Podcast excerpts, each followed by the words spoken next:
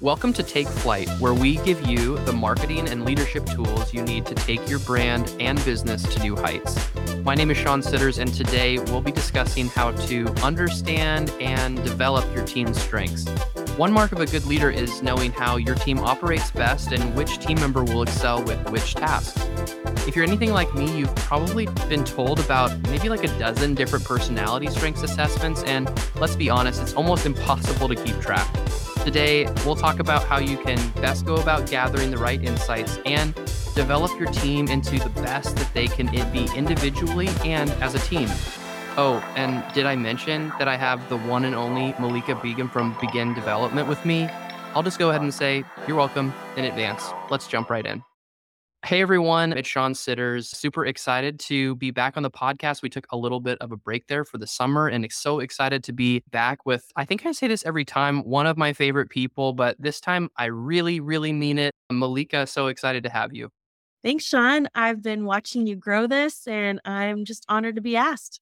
Well, this was probably the easiest invitation. No offense to any previous guests, but for those of you who don't know Malika, and I know a lot of you do, but if you don't, Malika and I connected when I used to live in Los Angeles, and she actually ran the training and development program at a pretty large agency in Los Angeles. And I benefited from being a part of that. Was it an eight or a 10 month program? I think it was. Program, yeah. Yeah. And it was so transformative for me. And it's something I want to implement at our agency down the line. But if I could summarize it in just a few seconds or less, this program allowed for me to develop myself as a leader in really specific and really tangible ways with a small group of other high potential employees within the agency. And I was honored to be, I don't know how I snuck in there, but somehow I, I landed in what was called CoLab. And it was so transformative for me. And Malika and I have kind of kept up our relationship over the years, even though I'm now in Dallas and she remains in beautiful Malibu. Lucky you. Excited to um, be talking with you. You're the expert on on all things team development, at least from my perspective, and a lot of others. But I, I just to share some context, I'd love for you to hop into what are you up to these days. Both you and I have made some career shifts since then, so tell uh, myself and also all the listeners out there kind of what you're what you're up to and how that makes you qualified to talk about this subject. I've been doing that leadership development program you just mentioned now for almost a decade, which is wild thinking about how we really built that grassroots for an agency with less than, I think, 30 people at the time, and then ended up running it in organizations with 100,000 people.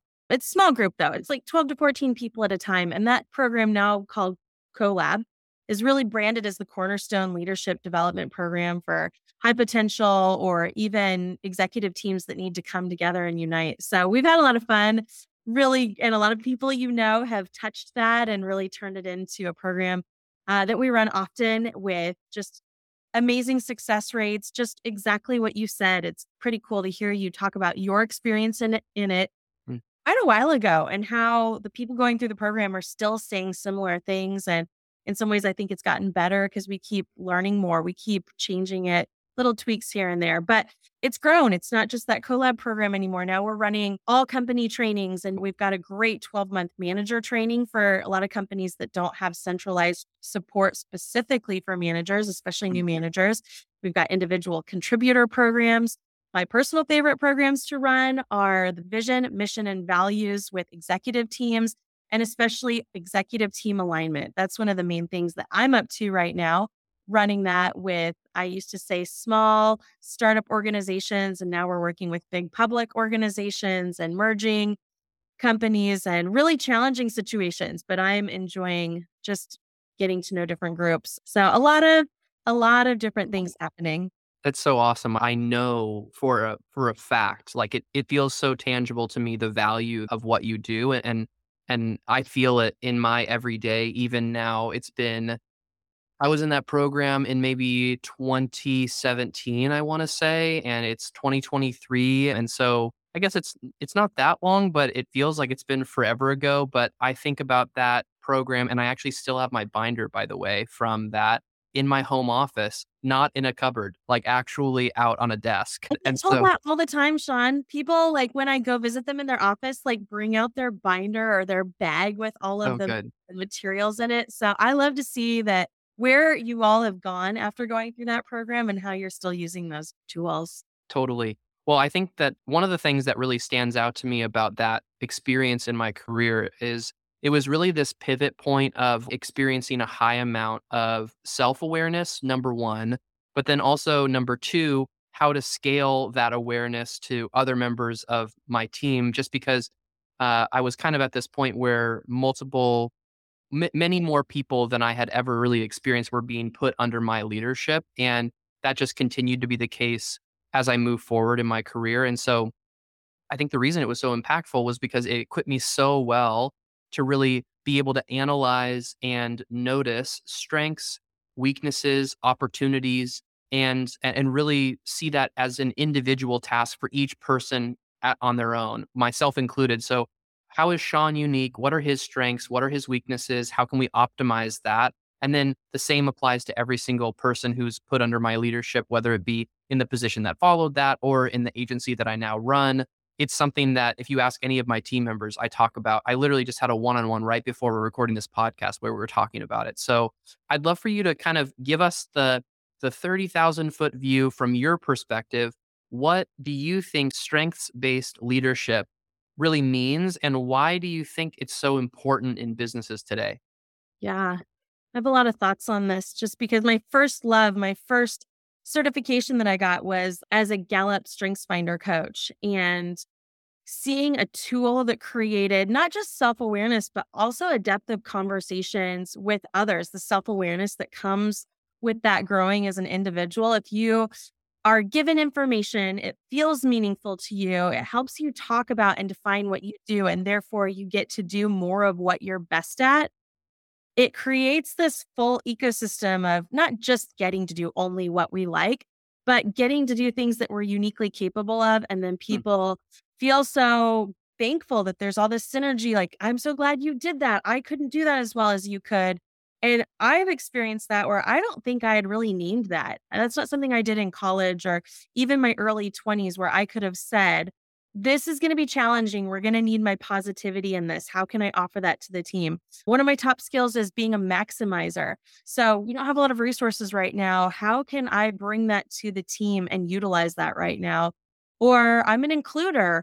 We're merging, we're doing a M&A project right now. Like, how can I really lean into that? And I think words create worlds, and we're all creating companies and projects and working through high stress situations right now. And if we can be more aware of how our words about what we are good at and also identifying what others are good at, we mm. create worlds that are really beneficial, mutually beneficial, where we get the results we want, where we are focused on the right things like building trust, handling conflict better, holding each other accountable, making really great commitments. Because when we don't get the results, and we don't feel like people were valued and we don't know why that we never really felt like we were utilized well on that project it creates so many complications a lot of time wasted a lot of fractures in relationships and as you know as a business owner we can spend a ton of money and time fixing these things when they hit the blow up point or investing early enough so that they don't actually get there, that we're growing and learning our capabilities like human AI machines. We're just getting better faster. So at Begin Development, we talk a lot about strengths and we talk about accelerated leadership. You would have gotten there anyway, Sean. This program just pushed you there a little faster so that you would have that extra time while you were building your company to not also be learning all of that. Like, how nice is it to have learned that and then built an agency rather than, can you imagine trying to do those two things simultaneously? Definitely. And whenever I think about my current my current team and when I started this business, like it just kind of almost snowballed really quickly into this like almost like puddle of influence is kind of the way that I would describe it. And I feel, well, one, I still struggle with this, right? I think a lot of business owners, regardless of how much you put into it, it in terms of developing yourself so that you can develop others, it, it's still a challenge, right? Because it's such a complex thing. But if I wouldn't have done that hard work initially or been pushed to do that initially, it would be borderline impossible for me to actually help people reach the potential that they have and not only reach their potential, but also have them feel fulfilled in the process, which is kind of this like dichotomy that I always want to really emphasize is like, yes, there's like the business outputs that we want to achieve, but it's only scalable and sustainable to the point to where you actually help people to feel fulfilled in the process. And so it's really it's really helpful for me to be able to feel equipped to do that. Um, but it is a challenge in the workplace. I'm sure you you see that all the time in the in the businesses that you get to talk to because you have so much more exposure, at least as as it relates to this conversation. Absolutely, and oftentimes we're being pulled in at really at boiling points when people are in and crisis might be a little dramatic sometimes it is a crisis and sometimes it's just a pain point like I, uh, the ceo can't take it anymore. She's like we got to do something about this. This problem has reached a boiling point. Let's figure this out. Or sometimes it's a we have a big transition coming and we know that retention might be a problem or that we've got a layoff coming or something big is going to push you to the level of needing to deal with it. So a lot of times we're brought in with a presenting problem like that, but everything we do really does start with the individual, with that Mm. self awareness of the individual.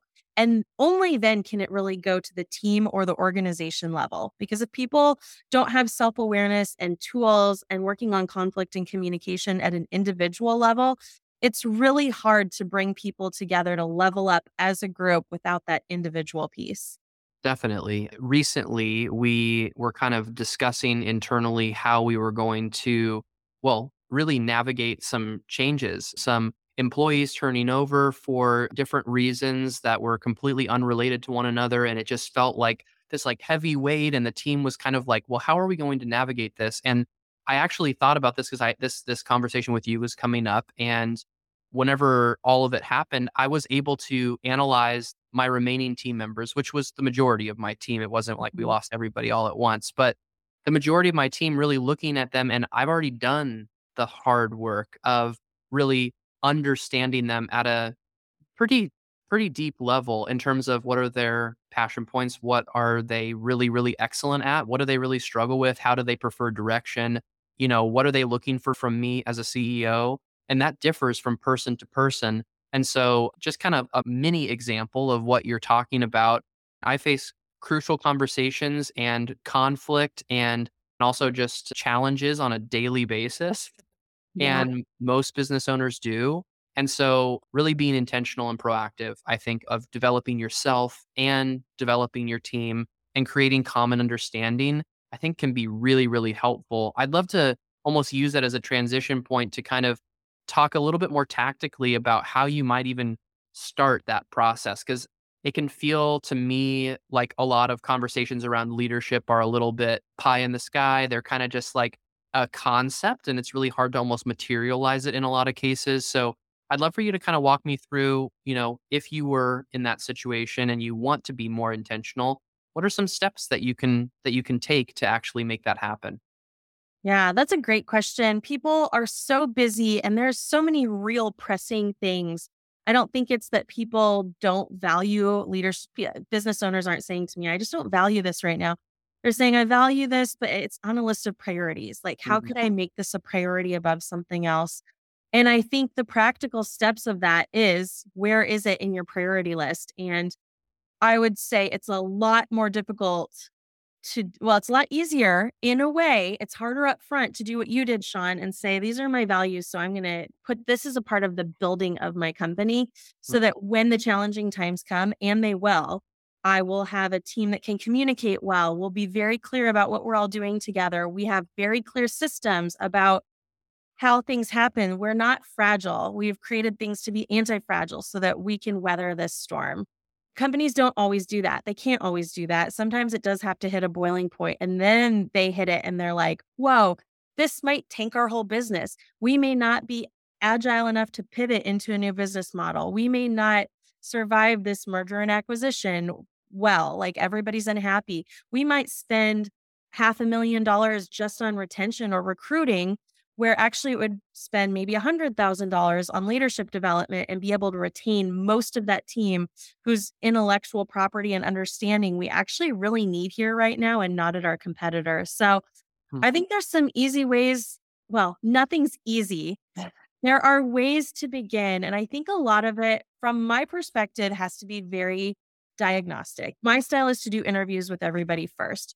Every organization is unique. And I hmm. would not feel good about saying, oh, you need our manager program. Oh, people love CoLab. This would be a great program for you. I think that relationship has to have a lot of trust between me and the CEO and the executive team first to be able to collaboratively build something that is specific and unique for that organization because otherwise you could spend hundreds of thousands of dollars or even tens of thousands of dollars on a leadership development experience or program that your company actually doesn't really need. It might be a good thing to do and people might feel good about it, but no one knows the heart of the company like the mm. people in it. And if you don't take the time to do that step first before you design and then implement something, to win hearts and minds over in your organization. That doesn't happen easily. So I think the steps are engage somebody, you know, that you trust, interview quite a few people. Like, who do you want to engage in mm-hmm. developing this thing that you care so much about the people, the business,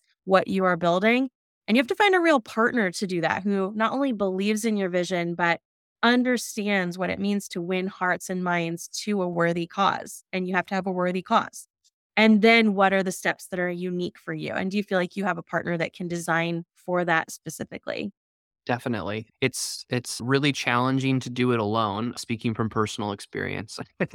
and and I know that a lot of people who are in like a little bit more of like a small business context find themselves in a situation where they might need to do it alone, but I can't I can't really think of a better investment than really developing your people and doing so in a really really strategic sense even marketing like you know like i offer marketing services malika offers leadership development programs. I would encourage somebody every day of the week if you are just starting a company and you happen to have a team of 5 to 10 people that are you're starting it with invest in leadership development first come to me for marketing later.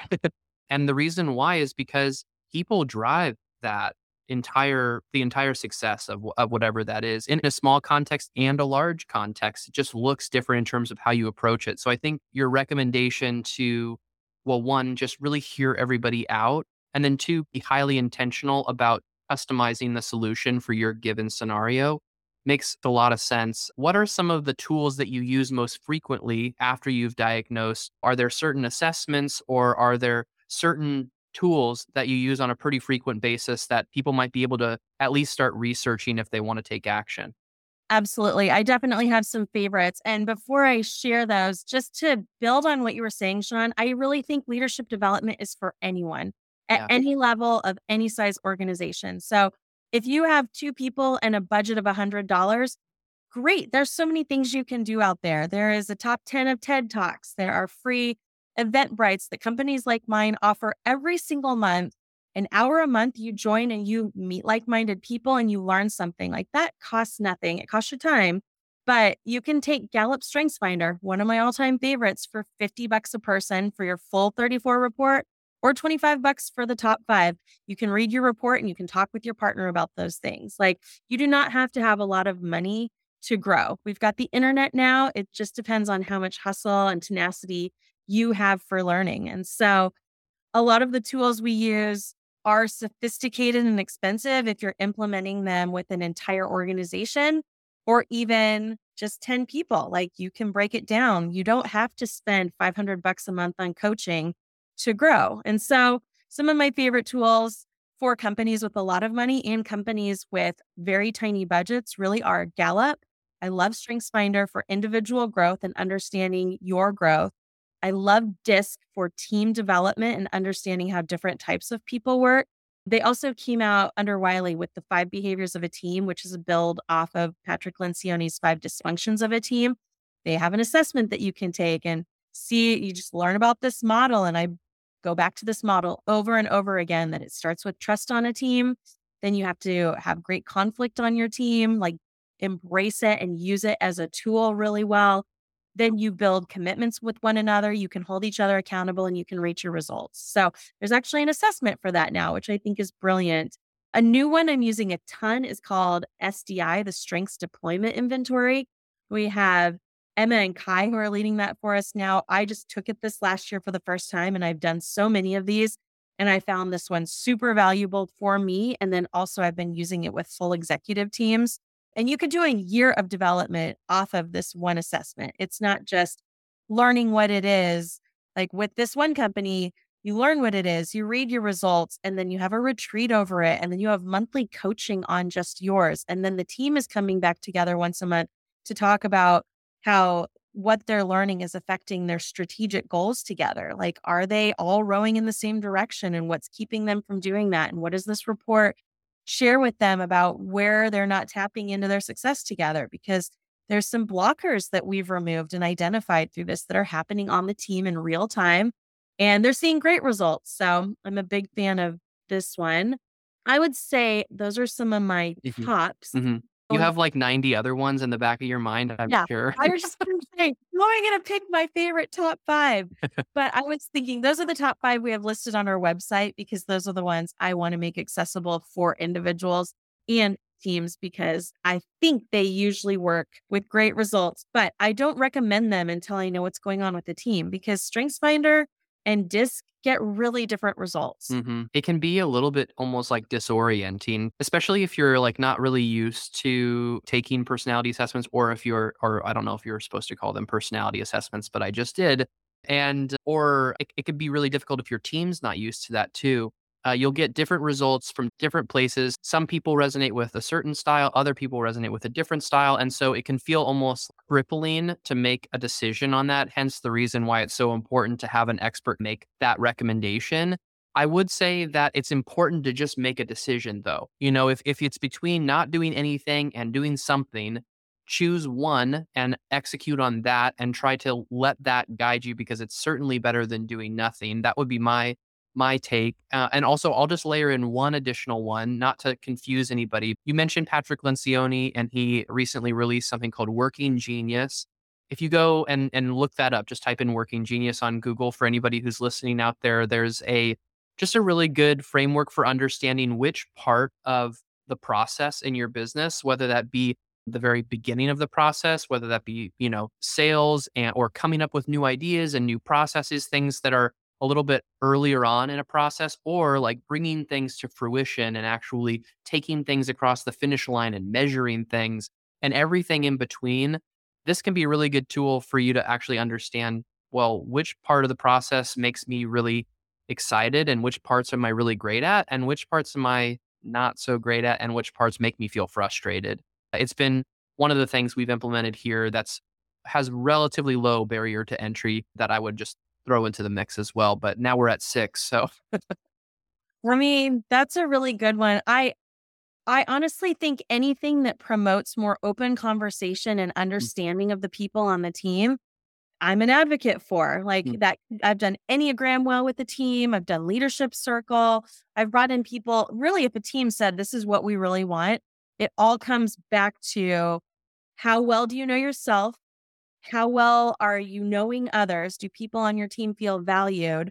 Are they being put in positions for success? What how are you tackling problems together? I think any assessment that sort of dives into deeper conversation hmm. can really help a team not just bond and know each other better, but get the results. And it takes a lot of time though. Hmm. And I will say, just not a plug to use a professional, but just a plug about how these assessments can also have a, a negative side too, if they're not ethically, like they're not meant to put people in a box. And I always give a disclaimer at the beginning of them that says, this is just an algorithm. This isn't like a fortune telling. It's not who you are it gives you some results. And then we're going to talk about do you agree with these results? Did they get it? Would you use these words to describe mm-hmm. yourself? Like you have to give people a chance. It's not, this is who you are. I read your report. It's a, huh, this report came out. What do you think about it, Sean? Mm-hmm. Do you agree with it? Do you feel better understood? Is there something here that informs how you work on our team? Have you seen any of these patterns come up? That's the gold mine, the conversation of how people are interpreting it in relationship to each other and then how they want to strategically use it so that they can be successful, so that the team can feel successful. That's what we're going for here, not to be able to box people in and be like, hmm. well, in DISC, you're such a D, so that's why you said that. It'd be better not to do the assessment if you're using it just to box people in. Definitely. And that kind of goes back to what you were talking about in regards to like open conversation. And it's one of the benefits of using tools like this or programs like this, or just having a more intentional approach about team development and, and developing people's strengths is that whenever you have that open dialogue, one, it can kind of seep into your culture a little bit. It can really encourage outside of a more specific program moment, like where you're actually in the midst of that development. Well, now two hours later, I'm serving a client and or executing on a project. And I've seen it really seep into other parts of the business because if you engage with it in a formal environment and you make it a part of your culture by doing so, it almost certainly will end up, uh, at least with the team members who should be on your team, as a part of your informal uh, culture and that informal environment. And I'll actually give you an example. When I was going through CoLab back in 2017 or 2016 or whenever it was, um, my manager at the time, we were having a conversation and she gave me some critical feedback.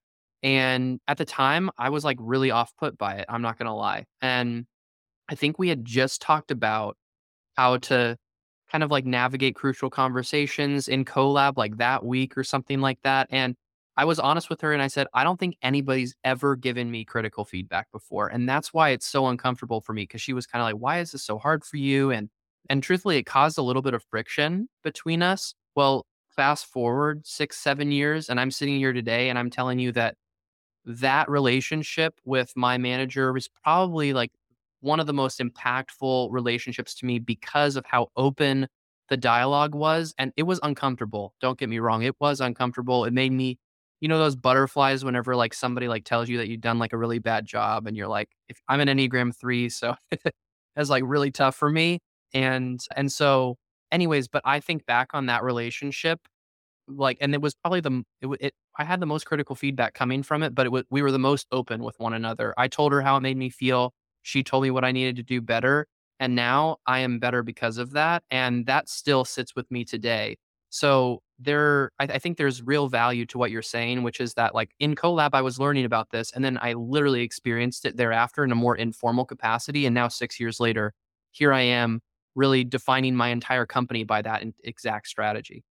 Yes. Oh man, I love to hear that, Sean. I really, I, we talk about growth in companies so often, and I got my master's degree last year at the business school at Pepperdine, and it just taught me so much more about business than I even knew. But one of the biggest things was how you shift people into even being open to learning. Like that's even a whole thing. There are really good reasons why people wouldn't want to grow and change. Growth is really disruptive. That relationship with your manager, really challenging, uncomfortable even, but through it, what you're saying is growth came. Not everybody is there or willing to enter that. And not everybody values building an organization with that. But I will forever be an advocate for one of your company's best strategies like your your advantage could be that you have a growth oriented company that mm-hmm. people are committed to growth at no matter what cost that they are hustling for self-awareness to be better than they were when they started with your company even looking at the data of how people are are being motivated right now generationally and how people are interviewing differently depending on what age group you're hiring and people are saying to me like I don't even understand this generation, it's like, well, let's look at what they're motivated by. And a lot of the younger workforce rates growth opportunities as extremely high. Even when they're interviewing with you, they want to know is there coaching? Is there mentorship? Is, are there programs? Is there development money? Can I take these classes? Like, how will working with you help me grow? Mm-hmm. So, even in that very specific, tangible way of recruitment, it becomes a real thing on the table depending on like are your people are you hiring for growth mindset or are you building a company where that's a foundational value mm-hmm. and what's it going to take for that to be your cultural and competitive advantage for your company well, I'm bought in, but I was biased coming into this conversation. But I hope for anybody who's out there, just as we kind of wind down and summarize kind of some key takeaways, I just hope that you can really see and feel the passion of two business leaders who, in their own, well, one combined and also separate contexts, are seeing the real results of developing your team, recognizing strengths, taking weaknesses head on and having open and honest dialogue in a way that is systematic and is really strategic and, and it really makes a difference. And so my hope is that you're able to really take some of these tools and implement them. Malika, how would somebody go about getting in touch with you if they're like,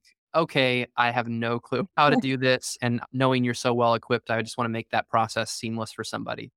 Yep. They can find all of our things on begindevelopment.com. Awesome. Or find me at Malika at begindevelopment.com. And I also recommend connecting with Malika on LinkedIn. She has a lot of great content that's constantly flowing and also some free webinars and events here and there every once in a while. I'm always there. Alec McNair next month. Yeah, we have an incredible network of people. And my team keeps saying, we've got to charge for these things. Why are they free? I'm like, nope, this network is too good mm-hmm. to not keep offering. And then a newsletter. I would say that's where we're trying to put a lot of our opportunities for free development also. That's awesome. Well, you definitely give generously. And I've really felt that in my professional and personal experience. I just really am grateful for the fact that I can have you as a as a colleague and friend and really just thank you for all the impact that you've made on me as a leader and I'm excited to watch you continue to do so for thousands of other people. Well, everybody, thank you so much for tuning in again. I hope is that it added value for you. Tune in next time. And in the meantime, follow along with us on LinkedIn or by subscribing to this podcast. We'll talk to you soon.